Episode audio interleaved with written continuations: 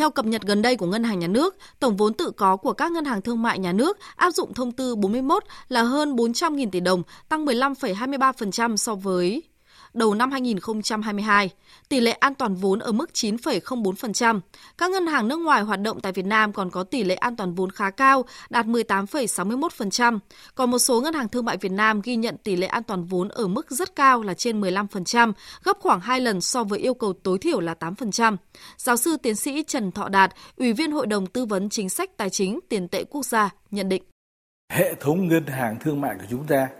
ngày càng tiến tới các cái chuẩn mực quốc tế là một điều kiện tiên quyết hết sức quan trọng để đảm bảo giảm thiểu cái rủi ro mang tính hệ thống trong hệ thống ngân hàng.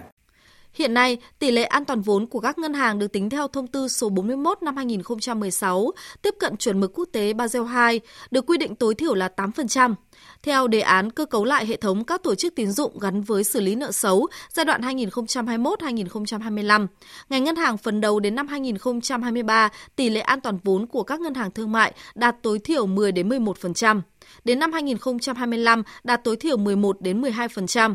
Hiện đã có gần 20 ngân hàng thương mại được công nhận đạt chuẩn Basel 2 về các chuẩn mực an toàn vốn quốc tế.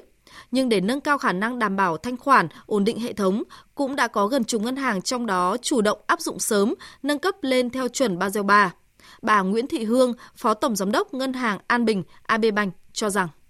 chủ động các cái chỉ số này thì đã giúp cho ngân hàng nhận diện phát hiện được những cái rủi ro lãi suất có thể phát sinh từ đó thì kịp thời có những hành động trong việc điều chỉnh sản phẩm